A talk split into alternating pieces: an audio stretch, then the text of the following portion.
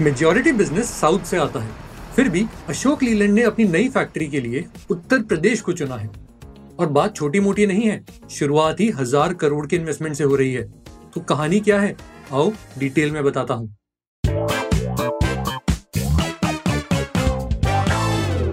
नमस्कार अदाब सलाम, वड़क्कम और सत मैं जयंत, स्वागत करता हूँ आपका हमारे आज के इस एपिसोड में। हिंदुजा ग्रुप की कंपनी अशोक लीलैंड एक जानी मानी ऑटो कंपनी है। इनके बसेस और ट्रक्स का डंका पूरे देश में बजता है। पर मेजोरिटी लोगों को यह नहीं पता कि अशोक लीलैंड का मेजोरिटी बिज़नेस इंडिया के साउथ के पाँच स्टेट से ही आता है और उसमें भी खास तौर पे कर्नाटका और तमिलनाडु से। इनफैक्ट, तमिलनाडु में सरकारी बसेस की बात करो तो 90 परसेंट से ज़्यादा सब बसेस अशोक लीलैंड की हैं। और ओवरऑल पूरे साउथ इंडिया में अगर आप medium and heavy commercial vehicle का मार्केट उठा लें तो दोस्तों, अशोक लीलैंड का मार्केट शेयर 45 परसेंट से भी ज़्यादा है। गजब है ना? पर फिर सवाल उठता है कि भाई, जब अशोक लीलैंड को नई फैक्ट्री लगानी थी तो इन्होंने उत्तर प्रदेश को क्यों चुना, जो कि साउथ से इतना ज़्यादा दूर है?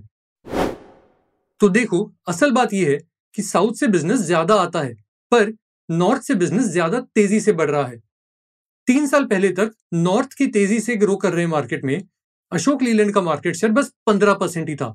और आज वो बढ़कर 25 परसेंट हो चुका है। इनफैक्ट प्रोजेक्शन ये हैं कि 2024 के एंड तक ये नंबर 30 परसेंट से भी ऊपर होगा।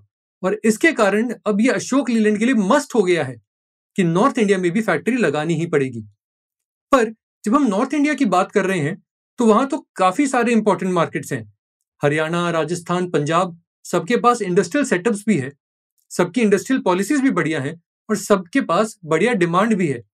ये कहीं भी फैक्ट्री लगाने जा सकते हैं और सरकारें रेड कारपेट बिछाकर इनका स्वागत करेंगी। मगर फिर भी अशोक लीलैंड ने अपने इन्वेस्टमेंट के लिए उत्तर प्रदेश को चुना है। वहाँ भी लखनऊ को, नोएडा या ग्रेटर नोएडा को नहीं। अब लखनऊ की बात करें तो वहाँ कोई सप्लायर इकोसिस्टम भी आज के दिन एग्जिस्ट ही नहीं करता है। क्यों?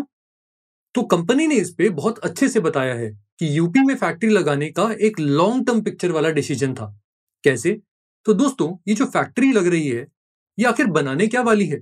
ट्रक्स बसेस और मोस्ट इंपॉर्टेंटली इलेक्ट्रिक बसेस और यूपी में तीनों की ही डिमांड काफ़ी तेज़ी से बढ़ रही है, क्योंकि बड़ी बड़ी इंडस्ट्रीज़ आ रही हैं जो बड़े बड़े इन्वेस्टमेंट्स ला रही है।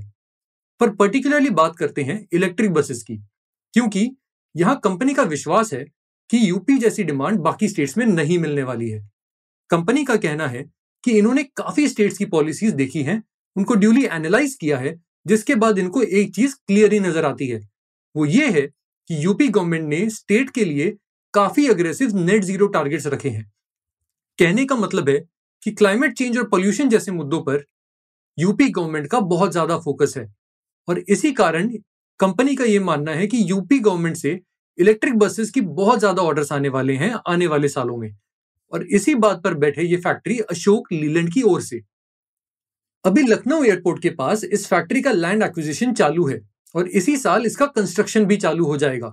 उसके बाद ये फैक्ट्री जब बनकर तैयार हो जाती है तो शुरुआत में ही ये 2500 बसेस की ईयरली कैपेसिटी रखेगी और ग्रेजुअली और इन्वेस्टमेंट्स के साथ इसको बढ़ा करके साल की दस हज़ार बसेस की कैपेसिटी बनाई जाएगी। तो मैसेज बेसिकली बहुत क्लियर है। अशोक लीलैंड ये बोलना चाह रहा है कि हम यूपी में ही बनाएँगे और यूपी को ही सप्लाई भी करेंगे। सही है ना? तो दोस्तों, यही है इस पॉडकास्ट का सार। अगर आपको हमारे पॉडकास्ट बियॉन्ड द हेडलाइन का ये एपिसोड पसंद आया तो फॉलो करें हमें अपने पसंदीदा ऑडियो प्लेटफॉर्म पे। फिर मिलते हैं अगले एपिसोड में।